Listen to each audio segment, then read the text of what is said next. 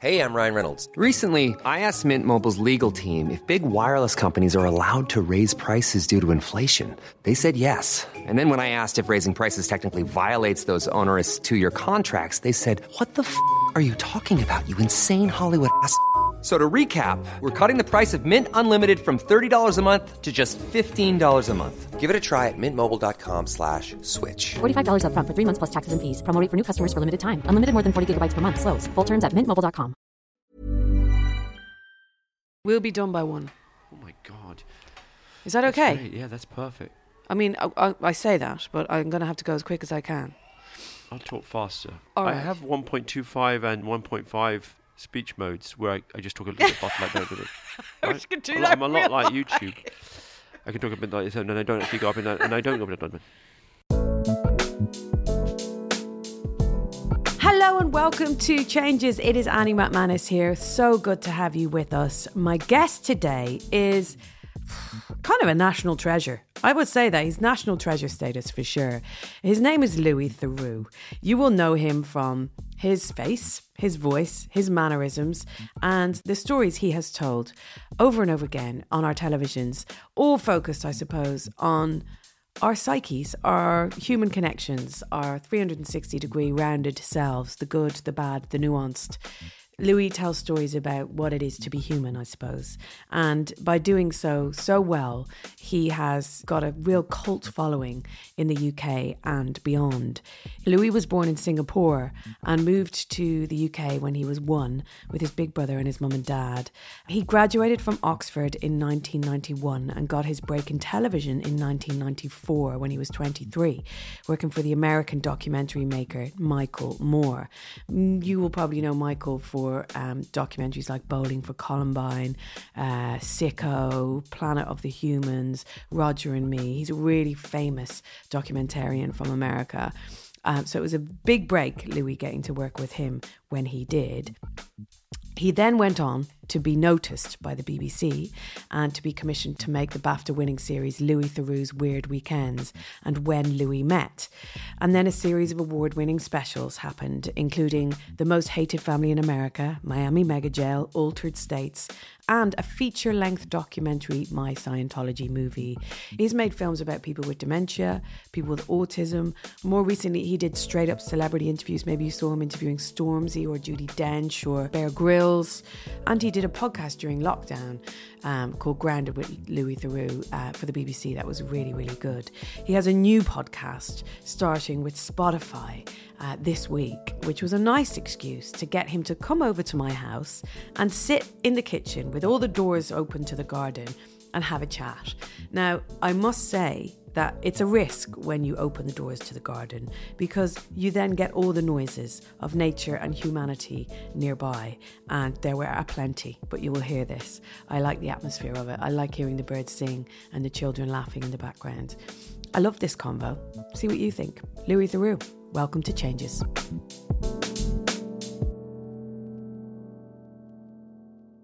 Okay, so uh, I'm sat in my kitchen and Louis Theroux is here. Yes, I am. I tidied the kitchen earlier, Louis. Did you notice?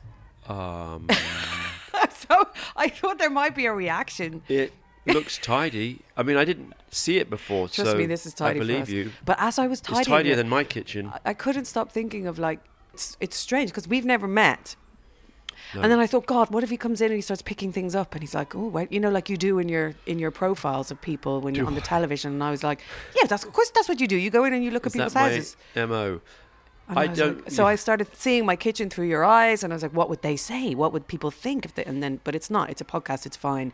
No one can see it. But just so you know, if you're listening at home, it is tidy. It's very tidy. It's lovely. It's. I'm not being weird. Like we're neighbours, right? We Yeah. live about. I, I cycled here. It took me about two minutes, three minutes. Really? And um, your kitchen reminds me a bit of my kitchen. Oh, good, Good. But yours is a little tidier. Well, a lot of the houses around here are kind of similar, but what I've done today is I've opened the, the doors at the back so that the garden. We, in May, it's my favourite month of the year because May is when the lilacs are blossomed, and um, you only get about two weeks of them. They're already on the turn. So I thought let's sad in a Let's way. get the lilac, f- f- lovely fragrance of them in. But also, there's a school behind us and it's break time. So if you hear like blood curdling screams, that's just the children. Yeah. Sometimes it does sound like a horror movie out there. I can hear the children quite loudly. Yeah. I My producer's going to hate This isn't for me plugging my podcast. I, I'd be worried about the sound. Oh, don't say that, Louis. I insisted This on it. We wouldn't put up with this on my podcast. We can close the doors. Since it's yours, I'm fine with it. yeah, we can close the doors, but it's just a bit of a bad vibe once they've been opened. But anyway, I'm a pervert for good sound. oh, well, that, I suppose you are because that's what you do, and good sound and good. Almost to the point, like if I'm doing a documentary, uh, before the sound recorder Stephen says anything, I'm like, I think I can hear a plane. There's a plane. Or Yeah. are you, are you okay with that fridge noise? You know, that kind of thing. Um, which is almost like a problem because actually, How do you be like that though when you make those movies that are so and films that are so kind of you know you're in people's houses you can't control the fridge noises you can't go in there you're meeting them for the first time I know there's recce's there's lots of tricks the now. So you can control fridge noise. you just unplug it You unplug it. Wow. The, the trick of the trade ask. is that you, the sound recordist, or we put up the crew vehicle car keys in the fridge, so that because the the classic maneuver is to unplug the fridge, forget, and leave, and then the people you've been interviewing, you've defrosted their fridge. So if you you leave the crew vehicle keys in in the fridge. I We have- like I should be going around picking up your things now, like I haven't. no don't please don't um, I've been reading your book loads Oh my god. Oh my god I loved it Oh, thank you. and it taught me a lot about you, which I didn't know. And it's funny because you know, having seen you on telly for all these years and loved your documentary, was such a fan of your work. Mm-hmm. Thank you. Didn't really know that much about you, and now I do. So you're a father of three sons. Yes, I am. And how old are they now, if you don't mind me asking? 17, 15, and 8. Wow. Yeah. What's it like being the father of someone who's nearly an adult? Uh, well, I'm getting my head around that. It's it, it, it when you're used to crisis mode, like you're a parent as well. Like you know that as a parent, you lurch kind of from crisis to crisis, or sort of, sort of feeling of Mm-hmm. uh, being overwhelmed and inadequate. I mean, obviously, there's a lot of pleasure mixed in with it and satisfactions, but a lot of it is you should think like, oh well, they're ba- it's a squalling baby. I have to keep it alive. You know, like we got to keep the baby alive. You know, and then it turns into a toddler. We got to stop the toddler from picking up scissors and Yeah. stabbing out its own eyes or microwaving its hands. its Do you know what I mean? yeah. You know, so it's one thing after another, and our eight-year-old still wakes up at seven in the morning on the dot. Like even if Oh, he's whatever him. Mm. reason, there's been something that means he's gone to bed late. He's up like an alarm clock. And then on the other side, like you have these kids when they hit whatever it is, 14, 15, suddenly like they don't want to go to bed, but they can sleep till like midday or one or two in the afternoon if you don't wake Yeah, them up. yeah. So there's this weirdness. You've got these kind of small men in the house. I mean, This is, this, small. is, this is all ahead of me. I've It's got two sons. I what I mean, this is what I'm trying to figure out: the teenage son phase. you feel like you're kind of running a boarding house, Right. And then, and then the weird thing is, you come downstairs and there's like, why are there three bowls, empty cereal bowls with like a puddle of milk in them? You know what I mean? I mean, I don't know. happens, This is very specific to me. Now, God. And then it's like, what? Your house is no longer your own, and you just sort of feel a bit. There's a sort of slight sense of physical intimidation, Right. Like you know, 'Cause they're big. When they're small, you know, whatever happens, like I can control this situation Yeah, physically. yeah, yeah. And it's no longer the case. If they chose to double team on me, Yeah. it would be game over. Yeah. So you've got to get a bit more wily. Yeah. And find other ways of getting your way. And I do. Do you now, having teenage boys, look back at your teenagerdom and your parents or your dad and think, like, do you see echoes of yourself? I suppose in your parents. Yes and no. The thing is, when I was 13, I was sent to a um, boarding school. Yeah. So it was weekly. So I'd be back Saturday, a little after lunch, and then I'd be there through end of Sunday, uh, back at home. So, and they had me in the holidays, obviously, but I don't think my parents ever had much of the experience of pure, uncut, um, kind of adolescent or young adult male energy for weeks on end. My parents kind of found a a workaround where, like, mm, they just yeah, that like my dad would we'd be on holiday with him in the summer, so he'd have us for a few weeks, but his thing was always we had sleeping bags, so we didn't have to think about changing our Right, sheets. yeah, clever. And um, he would cook the kind of basic stuff, and he just sort of let us fend for ourselves. Like I feel like I'm much more involved in a way that maybe my parents weren't Yeah. actually. And is that something you want actively? To do? Well, uh, I'm happy to do it. Like I don't think anyone else is going to do it. Mm. Yeah, but I suppose if you ha- if you if you don't ha- if you don't have the experience of what it's like to be parented, I suppose in a hands-on way as a teenager, then Yeah. you're kind of going in blind. I suppose you have Nancy, who sounds like a total legend. By the My wife is a legend. I also I do enjoy like I enjoy the domestic responsibilities of being a dad, and I, I am someone who likes to cook. So Yeah. Nancy sometimes says I'm overdoing it, like I'm cooking for them too much. Like, why are you always cooking different meals? Like, we could just give them oh, pizza. God, Nancy, And I'm, I'm- and I'm like, oh, why not? But I actually get a, like I've already when on the way here I was thinking about oh I think tonight I'm going to do a chicken tray bake. Yeah. And then yesterday I did a macaroni cheese, and the day before was a bolognese. But so it's not ambitious meals, but I Yeah. like to provide a home cooked meal that I can get a little pleasure in um, putting it together. That's good, but Louis, that's good. amateur psychology. That's got to be something to do with the fact that you were in boarding school and you didn't have the home cooked meals during the week. You know, it's kind of like a Ah. kind of subconscious, like I'm going to provide what I. I mean, I don't I know. don't Maybe you didn't wish that. you had that. I don't you were a think teenager. it is that. I think all it is is that I'm someone who's naturally quite anxious. Right. I, I find ways to dissipate my nervous energy with activities. You like chopping. I like chopping. I do. I like chopping. I like the alchemy of Yeah. ingredients turning into something edible or even more delicious. I don't relax by Mm. watching television if there are other people around or if I feel like there's things that need to be done. Yeah. I like to be on my you feet. like to be doing things, yeah. Yeah. Same very like my dad. My dad's the same. You can't sit still. Goes to shop every like half an hour. tinkering. It's like I if need I knew how to fix a car or something, or Yeah. you know, I'd fix You'd the do that. vacuum cleaner. Yeah. I would probably do that. But I also like being in the mix, like the fam- you know, being in the kitchen. You're still in the midst yeah, of the family. Yeah, yeah, yeah.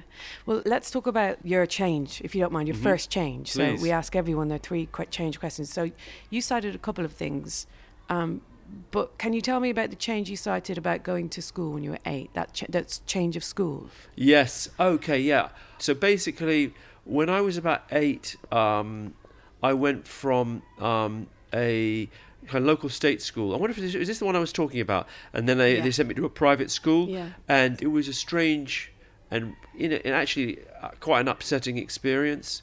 And it, I had been a very happy, I think reasonably well adjusted child at my old school, and I felt like I was in amidst my peer group who I liked, and they were fun, and we played football, and we at that time probably it was the music like at the beginning was Bay City Rollers and ABBA because this was mid mid seventies, Right. but it was a kind of like this sort of South London rough and tumble. Um, atmosphere of a, of a of a primary school and then I went to a private school which was like time travel because I was it was like being sent sent back 30 years to a prep school what they call a prep school is short for preparatory school where all the kids wore uniforms uh, we just know no I mean primary school now they wear uniforms we didn't wear uniforms in our day Right, okay. you just wore whatever Yeah. but in this prep school we wore like little kind of suits with pins like bright blue pinstripes Wow. and you had to learn Latin and there was physical punishment was still a thing. Oh so if you God. misbehaved,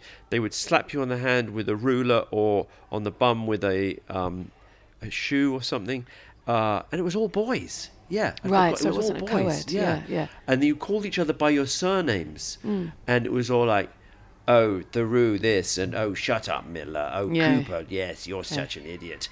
And it was. I just found it um, totally wretched Yeah, yeah. I'm not surprised. and um, so it was a big transition and I, I kind of um, one of the things weird things happened i felt so self-conscious about maybe not measuring up or not fitting in that i began talking differently and i actually got the nickname posh claude because they said i talked poshly whereas actually i was I'd just come from a state school. Like I think I was overcompensating and trying to fit in by talking a bit like right. this and enunciating. Oh, so it's like performative. Yeah, it's kind of yeah.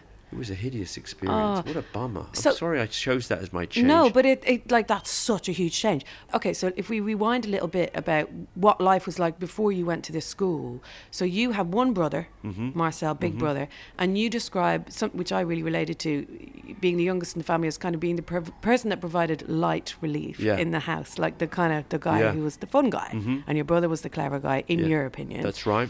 Um, what were what were your parents like in the house to live with? What was your house like? I would say they were. My dad worked at home. He's a writer. Yeah. He's American. Um, my mum worked at the BBC. She's a radio producer. she's English. They'd met in Africa. They were both teaching there. They were people educated, curious about the world, quite literary, people who um, prided themselves on how much they'd read.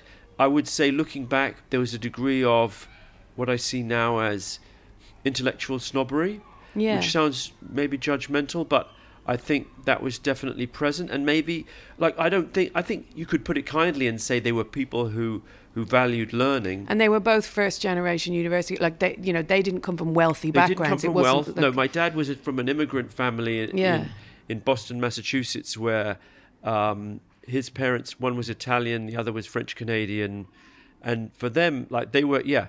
But my dad just went to the uni- University of Massachusetts at Amherst, and so that was a big deal, like Yeah. to go off to university. And my mum, South London, Tooting, again went off to Oxford, but that was, you know, the, she was the first person in her family to go to university. So I think maybe part of it, they saw it as their salvation. They thought that we were, we've been saved from like humdrum lives of, you know, whatever that was, like just trying to make a living and get through life, mm. and, and actually educated ourselves and and and you know they're they're both creative and and sort of insightful people, and I think they would have thought that that's what we want to pass on to our kids. Yeah. And you know, my dad is a writer of some distinction. He has an international reputation. He's written. A, I don't know how, like sixty books or something, like a ton, absolute ton of novels, travel, travel books, and so in the house when I was growing up, there was this over, sort of riding, well, a background sense of our dad is someone special, right? Right. And, and it wasn't it wasn't spelled out, but it was it was a sort of sense of like he he's some kind of big deal, and and that we are born into this in some way. Like and, and probably I'm supposed to be a writer, and my brother. We would have grown up thinking we're going to be inheritors of this literary tradition mm-hmm. which is again like at the time it just feels normal right but that was very that was sort of that you know looking back on it that obviously wasn't totally normal At any point in your childhood, did they talk about the move to private school? Like, why was that important for them that you go to those type of schools? Because that Uh, I- will have cost them a load of money. Obviously. yeah that's well, a big my- choice for a them. couple of things happened one was you know having written six or seven books that were very well reviewed and and um, you know sold a reasonable amount and for literary fiction would have been considered successful my dad wrote a, travel book called the great railway bazaar that was a huge hit Yeah, and it was yeah. a bestseller all over the world suddenly we had money like, as a family right. the second thing was you know i've asked my mum about this what she said was that we she she was worried we weren't learning enough, and I, and I think that you know that may or may not have been the case, um, but um, that was her, her her fear and her worry. I think mixed in with it maybe was a sense on my dad's part that he liked the idea of us learning Latin. You know what I mean? And and being slight, you know, he's as I said, he's American, but he's a there was a, I think there's a part of him that had an Anglophile streak, and the idea of having two posh little nincompoop boys, right, going around saying, "Yes, I liked Latin, and I can speak Latin," you know, and then when we went to America, um, showing off to his family Yeah. that um, he's got these two sons, like, you know, Louis, what you know, tell, tell him what you're learning in school. He doesn't sound like that. I've Yeah, got yeah. one American accent that I do. Yeah. Um, what you know, you know, Louis, they're they're learning Latin and and um, tell him some Latin, Louis. Um, And then you're rolling out your Latin. yeah, and I yeah. go, and my brother would be like, "Dad, Latin. No one speaks Latin. It's a dead language." But and you're like, "Well, come on, you can say some say some Latin." Like he did. He's not. I'm making him sound like an idiot. This is a kind of pastiche. My dad's nothing like that. But definitely, it was like a party trick of like, Yeah. oh, so Louis, dear dad says you're at school in in London and and learning Latin. And so um, I think there was a degree of us of the feeling. And you know what? The school was very hot on academic stuff. Like I mean, it was a kind of a, almost to a cramming extent. So I definitely was learning Latin You and were a, French you were a prodigious academic. and I mean, became like very serious about my studies and so Yeah. you know although I would say it distorted other aspects of my life and possibly my personality right made me I think it rendered me more or less incapable of talking to girls you describe yourself as like something created in a lab, a freakish man child in culottes. Yeah. A freakish man-child in culottes. Well, the culottes was because I I'd suddenly grown very fast, so my trousers didn't reach my ankles. Yeah. So there was a time when. Sorry, Yeah. I should laugh. Yeah, it is was- funny. my- yeah, it's a piccolo voiced androgyne is the other phrase, meaning I had a high voice and I was because I was a late developer. And then anyway, I mean, I could go down the rabbit hole on this. You also say it was perfect for me. It's so, in some ways perfect for me, in as much as it was founded on the two lodestars of my life: withering repartee and academic work. My geekiness, already in evidence, was about to be turbocharged. I mean, you worked so hard all the way through school, and you got your entrance exams for Oxford when you were sixteen. Yeah, well, that is true. Which well, because I'd missed a year. So, we, so, th- so basically, at age thirteen, I moved on to a, a London sec- boarding school, boarding yeah. school, and then uh, they, I skipped a year because that's just what they did. I don't know if they still do Right. that. If you were considered to be academic, they would say like what was then called O levels, now would be GCSEs. Like, do it. You can do them a year early. It'll be fine. Yeah. And then if you're a late developer, Mm-hmm. I can't remember how I addressed this in the book, but basically, I was pubically Yeah. challenged. Yeah, yeah. I don't know if this is a thing for girls. For boys, like when you see other boys getting pubic hair and you Yeah. haven't got pubic hair, So does that does that does that correlate to facial hair as well? Is it the same? uh, I need to know all this. Hair, uh, you know, I don't think there's a fine Difference. science about it, but basically, you might get a little fluff on your um, on your upper lip. But the main thing is, you're just looking for some evidence of incipient manhood Right, yeah. in your nether regions, and you just want coming. to see something Yeah. growing. It's a bit like looking out on a lawn and being like, you know, do you ever plant bulbs? You're like, when are they going to come up? Yeah. It's like you just want some, and if you're sort of 15, you've d- let's say as I was, you you've, you're doing your GCSEs or O levels or whatever, and everyone around you they're going right, all right, Louis. You're like, yeah, fine. How are you doing? Yeah, good. And then the boys can be cruel, so they're like, oh, your voice is so piercing. Call me when your voice breaks. Like make, Yeah. making kind of Yeah, horrible your jokes, cruel to the fa- jokes. to the fact that you are um, basically uh, more or less a child physically, and so anyway, yeah, it's it's surprisingly it's surprisingly withering and and and and um, traumatic experience. But you had your work. But I had so I buried myself buried in, in, in, yeah. Mm. academic stuff, and then finally, I did my GCSEs. I, I, I got some pubic hair, and um, and I'm fully man now. I'm happy to say, in all departments. I don't think I really needed to say that. Yeah. Um, and then hit sixth form and finally found some friends who I uh, who I liked. And I don't is that my next change? Yeah, so you talked about that, but just before that, Yeah. just to stay on the academia, because so go when the on. when the acceptance letter came for Oxford, I find this really interesting. You said you read it with a weird blank feeling of inevitability, and then well, of course. Yeah. Where did that come from? I suppose that feeling of inevitability. Why were you so unsurprised by Mm-hmm. your passing these exams so early and so successfully? Um. Oh wow, and you're really getting into it. Sorry. I like it. Uh, I think it's, it's. I think there's two things I could say to that. One is that I'd done so much work. I'd, I'd, I'd sort of become a life support system for a kind of examination taking process. Do you know what I mean? Like there were so many parts of life that I, I knew nothing about social stuff, anything vaguely useful, but I did know how to sit and take an exam about medieval French history Yeah. and write about the Valois kings of France. And so it wasn't, in a sense, easy or free of stress, but I just knew that's what I was supposed to do. And and I think the other part of it is is that I, I've always had a slight weird um, a, the term of le mot juste maybe anhedonic, like this, which means sort of like without pleasure, like Yeah. this feeling of sometimes it's a little bit the same.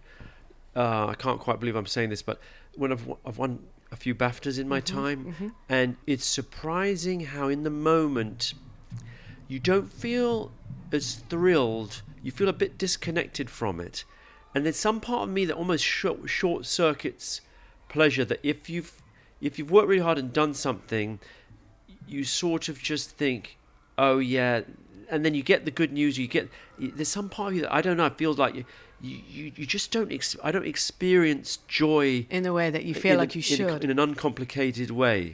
Okay, so you can't just enjoy like a pure feeling of gratitude and joy Very from, from, it, from an achievement. Yeah, I won't say never. There's times when I feel very happy. It feels I feel grateful. There's times when I feel pleasure. When work is going well, I've filmed something or edited something, and, and you're just in this moment of you're in a flow state, Yeah. and you're just like, this is amazing. But that's the climb. That's Yeah. not the peak. That's not the summit. And I think that's that's interesting, isn't it? Yeah, the joy is in the doing, and not actually, the you, achieving. like you get a little letter, and it's like you have got in. Yeah. You're like, well, there it is. Or like if you get an, an award, it feels very disconnected It from does, the work. yeah. That it that it's Completely. notionally rewarding. Does Yeah, that make sense? Yeah, yeah, yeah, yeah. There you go. Anyone listening, if you get an award in your life, the actual doing the work is so much more The fun. work is the real pleasure. It's more fun. Sometimes it's fun because if you've worked with a team, it's good to be able to celebrate together and say thank you. It's good for that. But Yeah. no, I get it. Or being on location and then you drive back and you've had an extraordinary encounter with someone and you're in the crew vehicle and you're like, oh my God, that was extraordinary. Yeah. That was so amazing. Yeah, yeah, yeah. That's the real pleasure. Yeah. There's something a bit weird about awards in uh-huh. general. I don't. I think they exist and it's good and they re- and they can bring attention to things that n- that need to be noticed. But Yeah. it, it it's not a perfect solution to whatever that is. That's really long. here's your here's your heavy metal object. well done.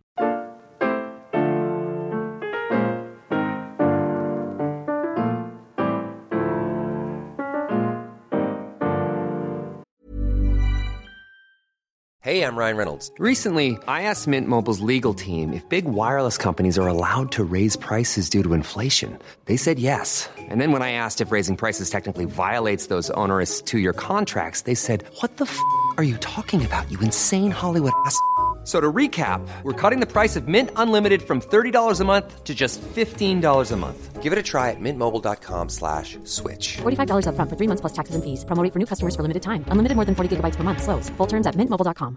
Planning for your next trip?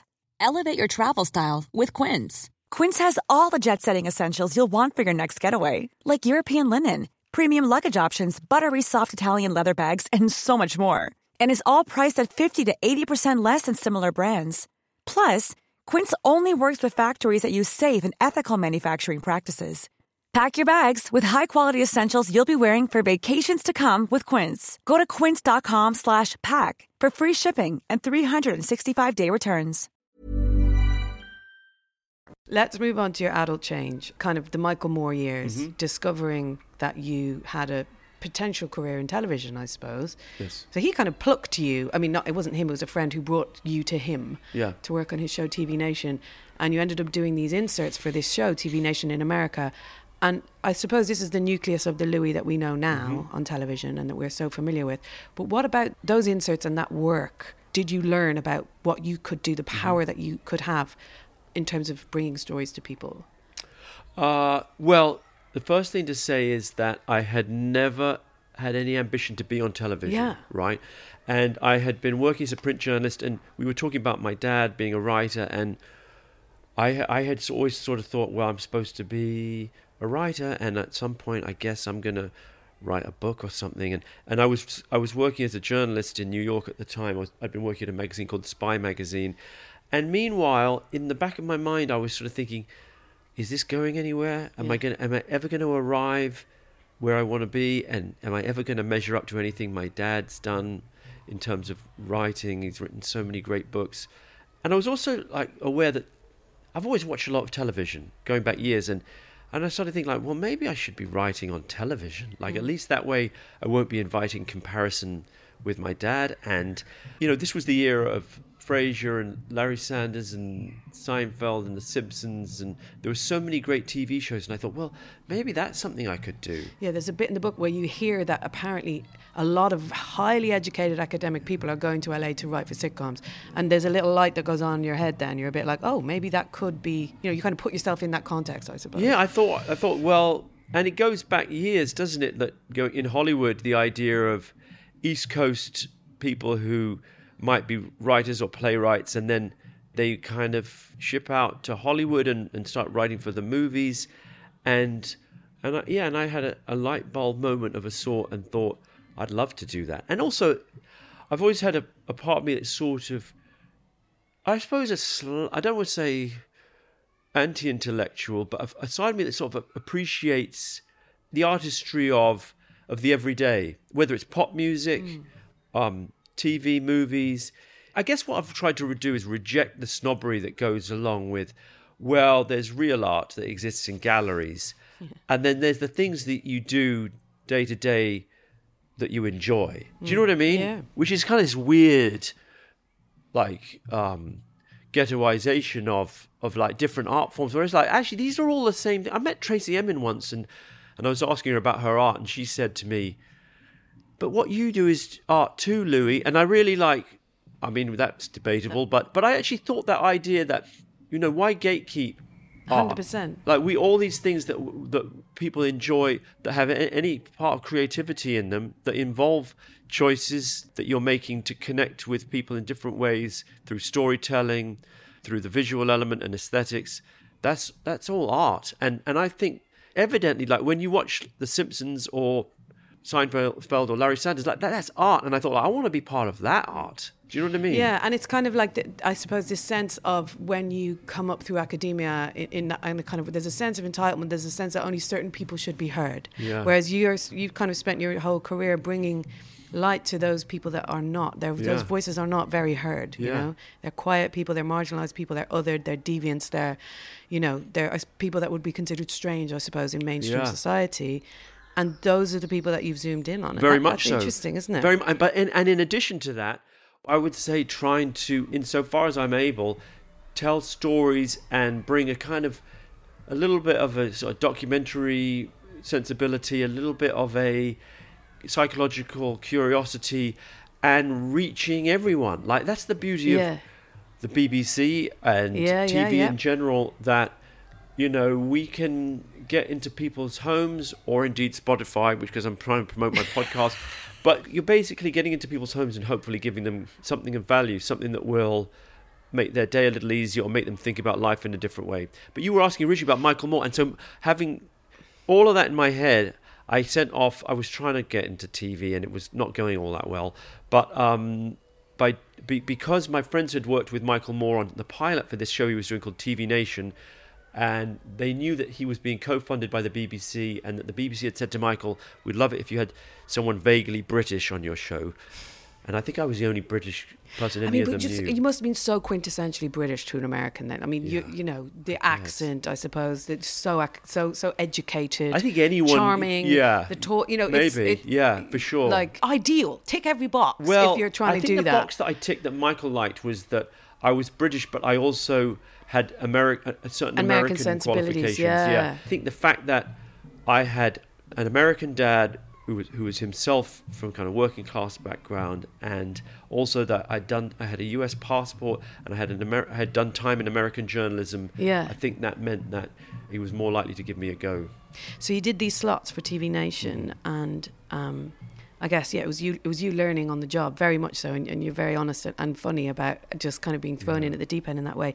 And there's a bit where you voice your worries and your anxieties about how some of these things come across, and you know, I suppose this idea of you never really planning to be a satirist and at times Yeah. feeling like you were and abusing the trust of the people um, that, that that you were that you were using in your pieces. I suppose was that valuable to you having that time to learn what you did and didn't want to do in in that way and kind of being able to shape the future of what you could do on the telly. Uh, well, yeah, definitely. I mean, you know, in this notion of change, right? yes.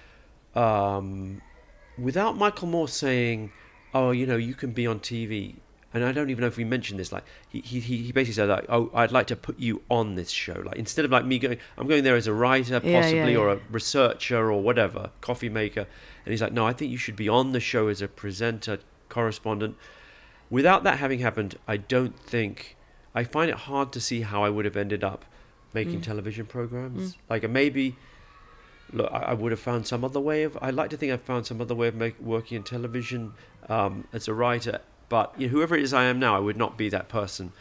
And and making those segments gave me a chance to learn and and kind of fail and sometimes succeed and acquire some of the skills of of being a kind of correspondent. I do think, you know, there's many people who out there who could easily have have done what I did or been been me in a sense. I, I think that's true for life in general. No, right? I, I was really interested in that because I, I'm- I've heard you in interviews kind of mm-hmm. try and not belittle, but just trying to say you don't think that your education or whatever kind of helped you. But there's definitely something about who you are that meant that you excelled at that. You talk about when you come into the first meeting for Louis Theroux Weird Weekends, which is your first um, commission for the BBC, post TV Nation. And you come in with these files of clippings and, inter- and articles and interviews of, of people that you were interested in over the years. yeah. Like, so you were very qualified. You were doing this anyway. You were passionate Yeah. about those worlds and those That's kind of true. strange corners of society. Yeah. So I do think you were made to do this. Maybe. I mean, I, w- the other part of it was that I would have never p- pushed myself forward to do it, and the idea of being given the opportunity filled me with panic. And then, first, it was it was kind of a huge blessing that the first segment I was sent to do by Michael was about groups that think the end of the world is about to happen, like millennial Yeah. groups, Apocalypse? cults, What do you call those people? apocalyptic sects, Yeah. sects. Yeah. And um, I only said it like that because otherwise it sounds like sex. Yeah. Um, and and I thought, well, you know what? I may be totally shit at the job, uh, and I'm definitely very nervous and in a flap about it. But at least I'm going to get to talk to these strange people. And what else? What could be better You're than genuinely that? curious Yeah. What, Yeah, what yeah. could be better than that? Like this is perfect. And. And, and, and, and in the end, like I just really want to. I'm just so curious to meet them and find out like what makes them. But I think tick. if you if you're going to employ someone, right, you can learn how to be good on television. You can learn, but you can't learn how to be genuinely curious and passionate about a thing, which is what you were. So I think that's the most important thing. What do you think it is about you that kind of led you? I mean, I know obviously over the years your your programs have have broadened out, not always to be about deviance and, and the strange people, but marginalized people, or the dark side of society. But what do you think the Louis then? What made you so attracted to those things? Why were you collecting clippings of people? Louis? Uh, uh, well, I you know I don't have a, a, a simple easy answer to that because it, it's so it's so deep in me. Maybe it's something to do with a feeling of anxiety that I have. Like I've always gone going back years. I've always felt like quite an anxious and, and worry prone person, and that um, so you're a catastrophist. uh, no, I'm not that because, if anything, well, I guess maybe I can be. I, I, I, I, I- in some context, I'm, but I'm also liable to sort of trust to dumb luck a lot of the time. Like, I'm, I'm also guilty of saying, "Oh, it'll be fine." Do you know what I mean? I I don't prepare. Like I'm the kind of person who rushes out of the house and doesn't think. Maybe I should bring a raincoat. I think it'll be if it's not raining now, it probably won't rain. Do you know what I mean? I don't prepare for the worst in that sense, but I do think that um, I do think that my if I'm in a new and unfamiliar situation, I tend to my default setting is that um, it's probably bad and my skills are probably not going to measure up. Do you know what I mean? Mm-hmm. And certainly going back years, when there was something on the horizon that that felt unfamiliar, I thought this is this is not good. And and so in general, like when I speak to someone who seems more confused than I am, or if they seem to have a sense of, and maybe this is more relevant, if they seem to feel freer and and, and are expressing something taboo or something deviant or, or dangerous or forbidden, then I'm really curious to, to talk to that. Like I'm like I'm sexually Is it the conviction that they have? am I going too deep into my No. own private life? Like I'm sexually a pretty conventional Yeah, yeah. person. Like you will never read. I don't think I'm going to touch with that you know that I was found You're not dressed going up to do a as Jamie Theakston. yeah. What did he do? I think wasn't he found in like well, it wasn't even that deviant. He was just found with like in, in a brothel and got uh, cancelled when before cancellations. You won't read that I'm. You found me in a lay-by in the Watford. thing is, ironically, you would be found in a brothel, but be part of your show. Be- I would be hopefully filming. Yeah. And if I, if it you should happens, always carry a little camera a just in case. You know, like um, so so so so I, you know, like you won't hear that I was caught dogging in a lay-by in Watford, or dressed up in rubber, locked up in a briefcase.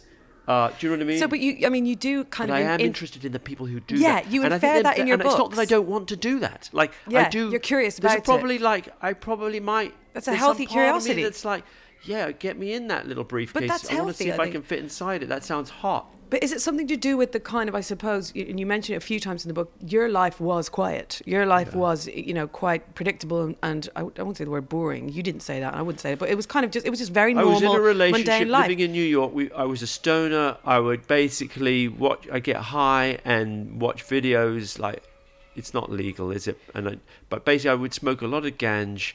Uh, and you work all, you know. so was the- it something to that? Was it like was a kind of counteraction to that? I suppose. Um, I think in a way, I was someone who, yeah, I think there was some kind of yin and yang thing going on, right? I do crave experiences, but I also think, you know, maybe it's as simple as this that thing we talked about being hard, working hard, Yeah. being studious. This was my version of being studious as well. Was like I want to do well at work, and I think I was ambitious and more ambitious than I realized. So when I went and made programs, like the first episode of Weird Weekends was about survivalists. I'm like, how can I commit to this fully? Like, how can I get as involved as possible? Yeah. And then when I did the second episode was about the porn industry, I'm like, well, obviously I'm going to strip off and get a Yeah. naked Polaroid, Yeah. and obviously I'm going to get a role in a gay porn film. And and we had a serious chat in the office about should I have sex with someone on camera, right? Right. I mean, Fucking looking back hell, on it, thank that would be God like, you didn't God, do that. Jesus. I mean, we had a chat like, and I'm like, I don't think that's. No one needs to see that. That's pretty weird. Yeah. But you know, it was on the table as a conversation, Yeah. and and and, and I think the feeling was, if we're going to make TV, how do we make it feel like it's not humdrum and drab? Like let's make something. Let's let's let's try to take it further and and, and, and push it. And and a lot of that is just anxiety about feeling like, is it going to be any good at all? Right? Yeah, yeah. There seems to be a kind of a commitment to being able to show people in their most rounded way. So challenge prejudices Yeah. of, of a label of what a person is and show people who uh, on paper are kind of horrific in their views but then end up being quite you know personable or affable or kind of charming you know Yeah. so where do you think that comes from again i'm being a really bad amateur psychologist but is there something in your life where you felt like you've had to prove a wholeness in a person, in a human, like, and you kind of want to do that, or is that just a natural curiosity thing in terms of reading I and I think it's a few things. Um, I think partly it's just wanting to reflect the truth, Yeah, right? yeah. And I think partly it's a sort of sense of, I just hate. Are you all right with this I'm sound? all right with the helicopter. I mean, we've had drums, I mentioned we've had the planes. sound. Uh, didn't I say I was a pervert? I don't mind. The doors are open. Is that all right? Okay, it is pretty loud. It's getting louder. Give it ten seconds. okay. And while we're waiting for the sound, I'd like to tell you a little bit about Mailchimp. a word from our sponsors. Oh my God, Mailchimp. Stamps.com.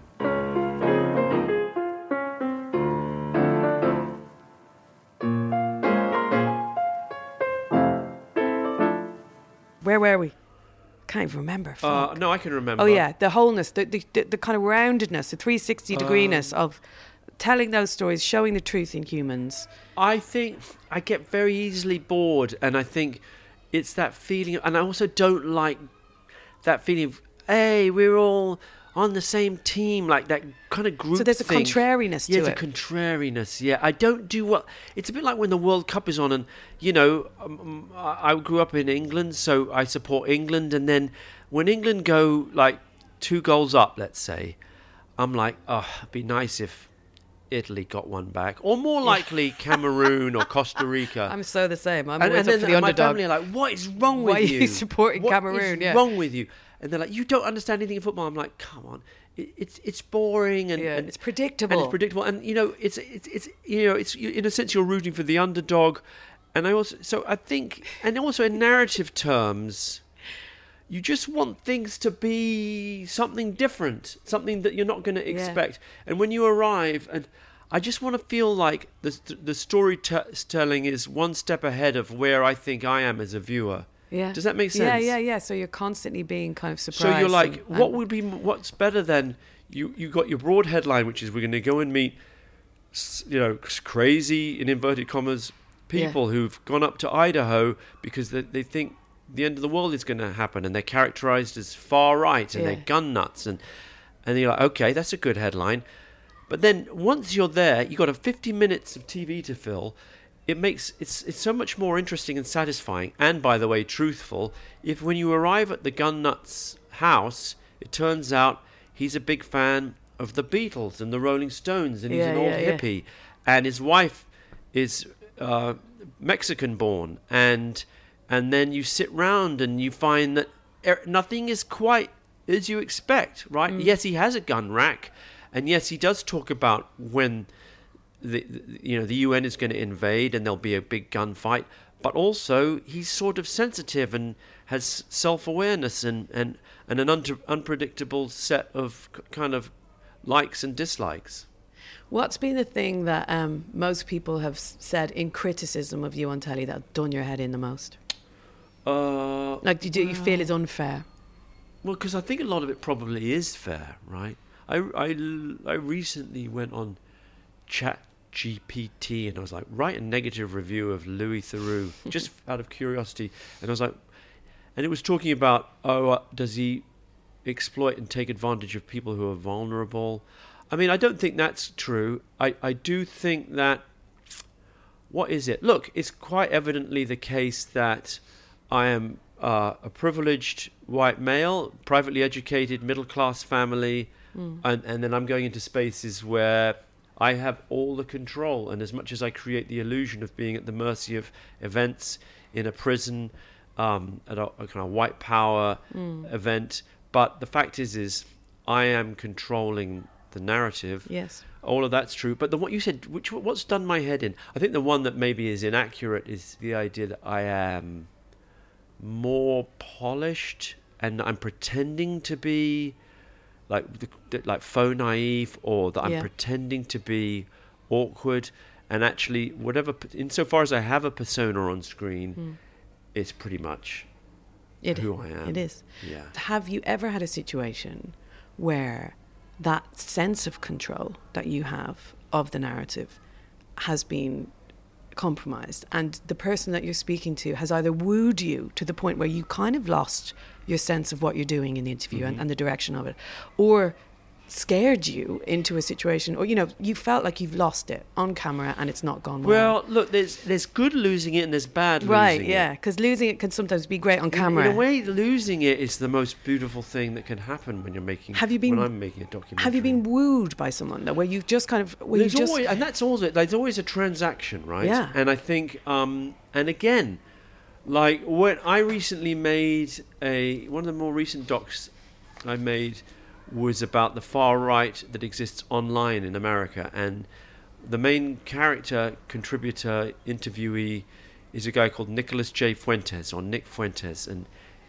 after we, you know, he's since come to f- fame because he was in Kanye's camp when Kanye God. had his anti-Semitic um, episode and seemed to lose the plot totally, and and then he, Nicholas Fuentes became his sort of political guru.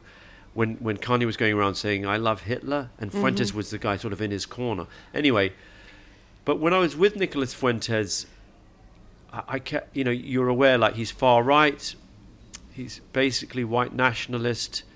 Um, he may be a neo-Nazi. It's hard to tell. He doesn't identify as that. It's hard to tell, like exactly. But the point is, is it's this very weird thing where he's quite charming, and and as much as you tell yourself that I've got this guy's number, I'm in control, I've read up on him, I know where he's coming from, and then you're in a room with a guy who's being quite funny, self-deprecating, joking around, and you're like you're telling yourself I'm being wooed, I'm being schmoozed, uh, I'm in control, and but it's a constant act of vigilance, and that sort of goes across the board. That in any time you're in an interview with someone, you have to remind yourself that they are presenting their best self, yeah and then there's the after effects of learning something afterwards. I mean, the the most obviously. Um, how do I say it? Well, notorious and and kind of awful example of, in a sense, interviewing someone and realizing there was so much more to them mm. than you realized was the was Jimmy. Jimmy. Savile. Yeah. Yeah, yeah.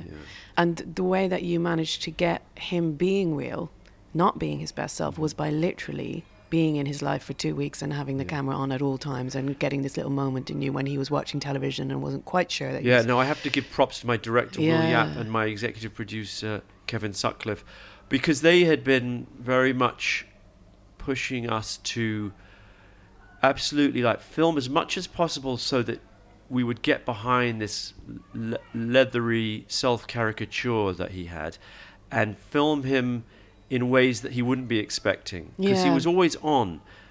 Well i say he was always but then when he seemed to have forgotten that the camera might be on you did see a different side of him.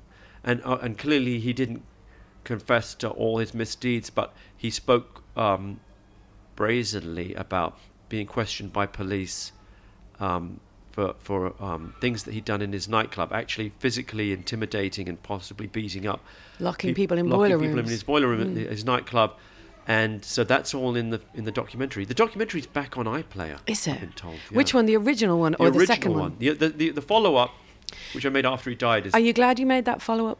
I th- yeah. You yeah, happy you did am, that? Yeah. I was reading a review of that and it was very interesting. They describe you as kind of a cabin boy taking taking responsibility for you know the That was sinking the sinking review, ship, which I thought was really good.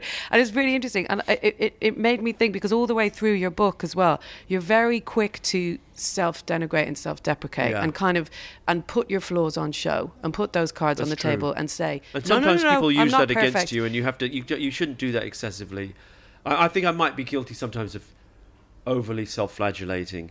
So I do think that, and when you know, like I was taking responsibility for my piece of the whole thing, which was that um, I didn't reveal that he was, you know, that he was a Mm. paedophile, and I didn't know him to be one. I, but I also think you can flip it and say, You can flip it and say no one else asked him directly and put that on television for the person who entire time. And also, by the way, like, you know, having made documentaries in America, I, I, I was the one who said, um, you know, we were allowed to do specials.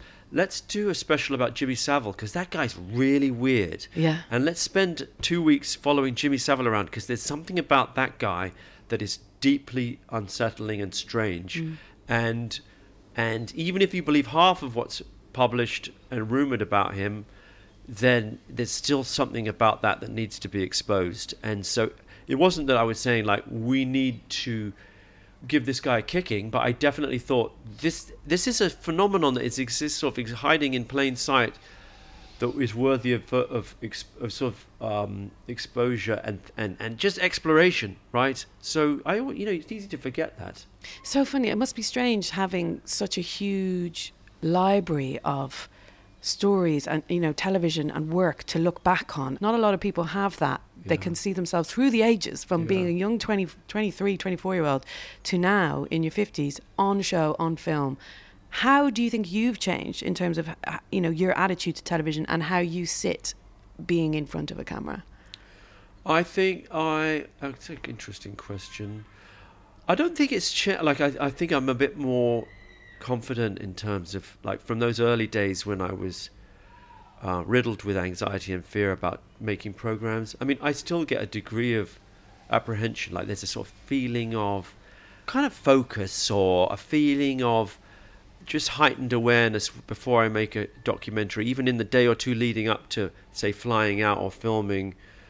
I try to every time I go out there, like approach approach with the same level of seriousness. Like I've been making more interview type Yeah, I'm interested and, and in they that. require more preparation. Have you found that harder? Yeah, yeah. There's a lot of prep harder? that goes into that. So, in a sense, it's easier for me to wander around a prison or or arrive at the headquarters of a religious, strange religious group, or be in a ho- mental hospital. Like that's a happier place for me because I can just sort of ingest it all. I just can of, yeah, pick. immerse and Yeah. lurk, and, and and when you're doing a um a long form interview, as you'll know as well as anyone, like you have to do your prep. You're thinking about where's this going to go, how will I begin, Yeah. where will we get to, what am I, what threads am I trying to pull pull away at, um, but in the end, um, for me, my lodestar is just to try and remember that it's the natural curiosity. Like my least favorite thing is when people I work with, producers or directors,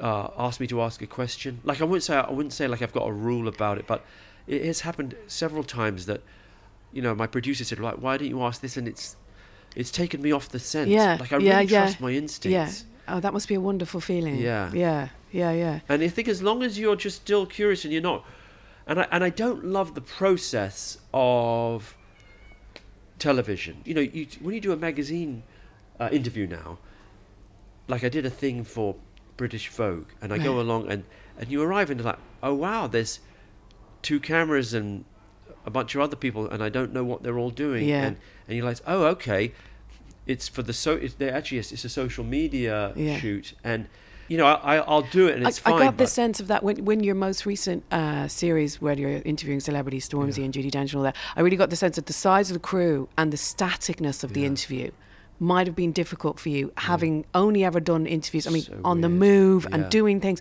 It's so much easier to talk to someone when you're not sat fucking staring at them. Like, but but suddenly you're sat on a stool with a huge crew, and it's just all or nothing in that hour. I always think like um, the thing you say before the interview starts and the thing you say after the interview ends are often more interesting than, than anything get, that gets said. That's why in your podcast, in your grounded podcast, you heard all of the Yeah. kerfuffle And in the on new air. one, you all that the throat clearing, the Yeah, thank yeah. you, the goodbye, the hell, that's all included. I and I think you know that's something that carries over from the TV as well. Like Yeah. how you come into a room, how how you initiate a conversation. Yeah. All of that is um, It matters. part part of the, th- the the thing itself. Yeah. Um, The relevant Nietzsche quote is.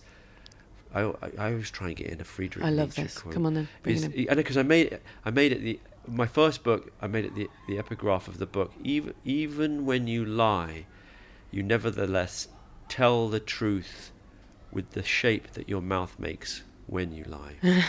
Something like that. I slightly garbled it, but that's the idea. It's like it's metadata. Like it's the idea that the circumstance of, of how you sit, how you say what you say, uh, the intonation, everything other than the words, the explicit words, are also providing Mm, truthful information. mm. your book, when I saw it, I thought, it, I, and you can, you know, to say this isn't true or, or not, but it felt very authentic to you in that the cover Mm-hmm. is kind of like what it looks like compared to what it reads like is so different. Mm-hmm. Because it's got this kind of dad pun as a title, got to get through this. Yes, yeah. It's kind of turquoise and yellow, these Yeah. kind of bright garish colours. It's Got got a a, kind of close-up of picture of you. looking, like, so it does it, groomed. And then you read it and it's it's so uh, beautifully, exquisitely written and literary and the way that you write, I had to get my dictionary out. I loved it. I learned loads. Yeah. You called Harlesden a polyglot Yeah. a metonym for the disadvantage. Yeah. Like you know, it's just you write incredibly, Mhm. and it made you. it made me think about that kind of um, juxtaposition between you being very smart but also very into humor and playfulness Yeah. and fun and, and kind of those two things sitting beside each other and maybe that's maybe that's the essence Uh, you know, I, I think that I, I there's this tension, isn't there, between um, absolutely wanting to spread your wings, whether it's in writing and and um, or, or or in the programs you make, but also being ruthless and disciplined about not being pretentious, being being you know reaching people. You know, I, and, I, and it's a fine line between using a few long words because it's fun and it's enjoyable and they express something, but also not being a dick mm, about it. Mm. And and funny you should mention the cover of the book because like I, I think of myself as a re- accommodating person and maybe sometimes to a fault, like that I don't really like conflict. And what, the one time I had a like mini disagreement with my publisher was when they showed me the cover of the book, and I was like, I was like, this is ridiculous. Like, Yeah. and and it was because my name Louis Theroux was like Louis like it was like one thousand point type. And then the title, which I again, it was my idea for a title to have a goofy kind of Yeah. title, like "Gotta Get Through This," but it was it was really small.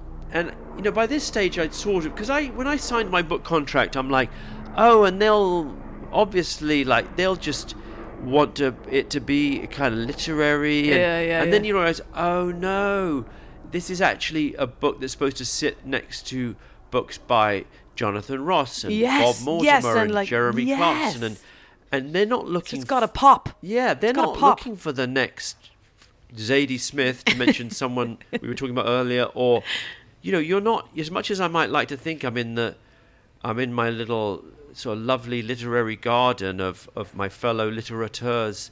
You know, oh yes, we've just we're publishing the new. Uh, I mean, the peer group that, of writers I admire, like uh, Philip Roth or uh, Jeffrey Eugenides, or I mean, I read Mm, like love him so so it doesn't look like those books no, and it's like, and, and so it's like this is looks like. But the writing does write like those like books. Airport. Fig- Anyway, the the compromise was they made the title a bit. I was like, my name's in the title as well. Just make it at least make the Yeah. title a bit bigger. So that was as far as we got with it.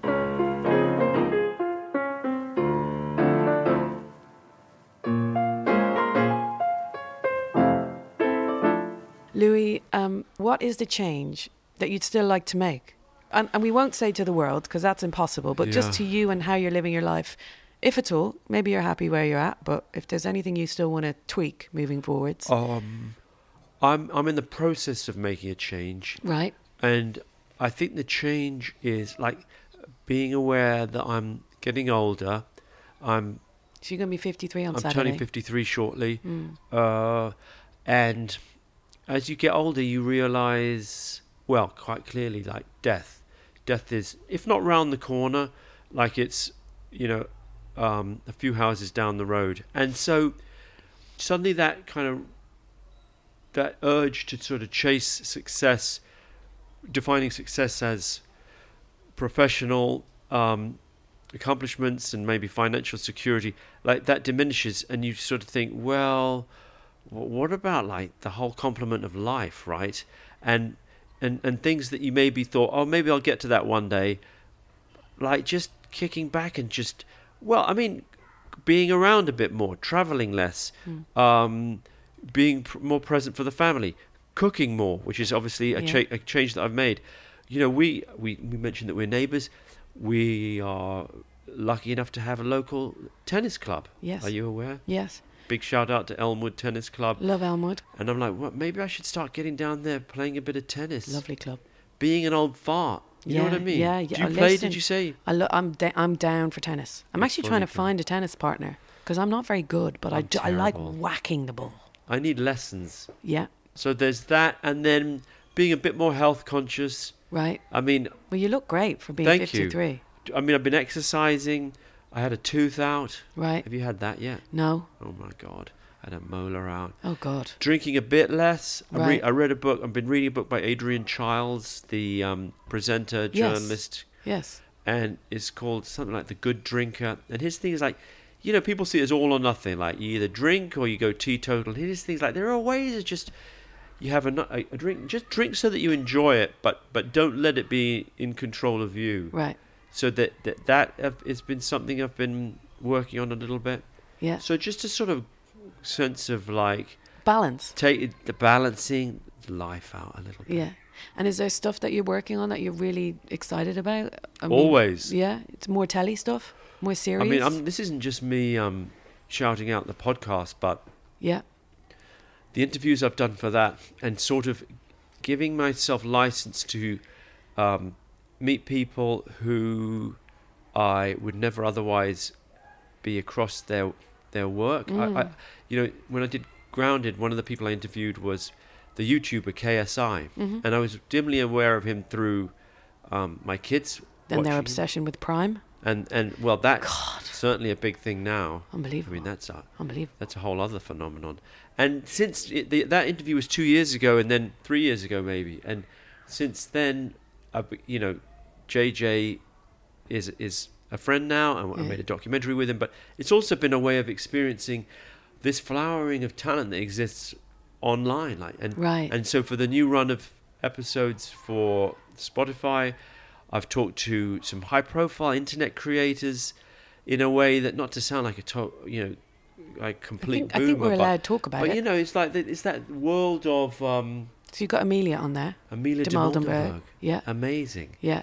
And who obviously Chicken Shop Date is Mm-hmm. a phenomenon, and people who you know don't have to go and cap in hand to a commissioner at the BBC and say, Mm. "Please commission my show," but have created content viewed by millions, hundreds of millions, Yeah. and um, viewed all over the world, and purely out of their own, you know, self-starting their own little project. Mm, It's, it's cool. It's very cool. I look forward to listening to it. So it drops, if you're listening now, it drops tomorrow, start of June. The first one's Shania Twain, and Shania it's, Twain. it's superb. Who would have thought I'd be interviewing Shania Twain? I mean, why not? She's so great. Yeah, yeah. Oh my god, she's Um, a legend. Louis, thank you. Thank you. That was really nice. I really enjoyed it. I it can't a believe bit it's meta taken us in this places. long to to hook it up. Did it go meta? Well, just because when you're interviewing about interviewing, so you're talking about interviewing, and then I was like, oh God, maybe I need to be doing this more. This, You're, you're doing head. perfect. Yeah. I'd listen to you. Did you interview Rylan? Yes, interviewed I think the Rylan. Rylan one. When I did, I did an interview with Rylan, and I and I listened to yours, and I'm like, geez, maybe I don't need to interview him now. that that did the job. Well, that's the thing about podcasting is that, and, and something I really related to whilst reading your book, and you were talking about those years when you were doing celebrity shows, and you just spend your whole life waiting for people to say yes, and it's very hard. Um, podcasting's kind of like that. You, Yeah. you have to have a lot of patience, and you have to wait for the right people. But sometimes the best ones are the ones that are not the most well known. Yeah. You know? And I think actually, and you're exactly right. And I think that feeling of slightly kind of having to kind of go around cap in hand saying like, please, Mm.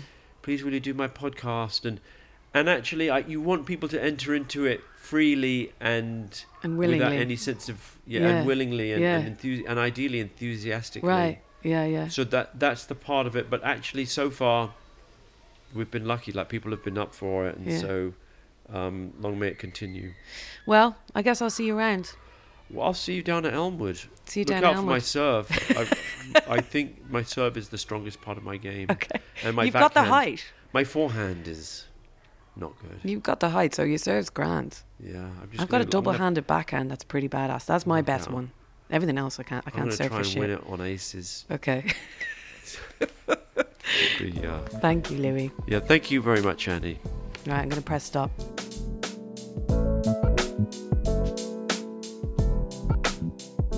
Thank you so much to Louis Theroux. I can confirm that he is exactly the same person in real life that he is on the television. And there was a weird kind of surreal feeling of having him in my kitchen, having only ever watched him on telly for so long. It took a, a little bit of getting used to, but he's extremely personable and affable and nice to be around. And uh, really enjoyed that conversation. So thank you to him for that. Let me know what you thought. Love to know your opinions on what you heard, any comments. You can hit me up on Instagram. I'm on Annie Macmanus there.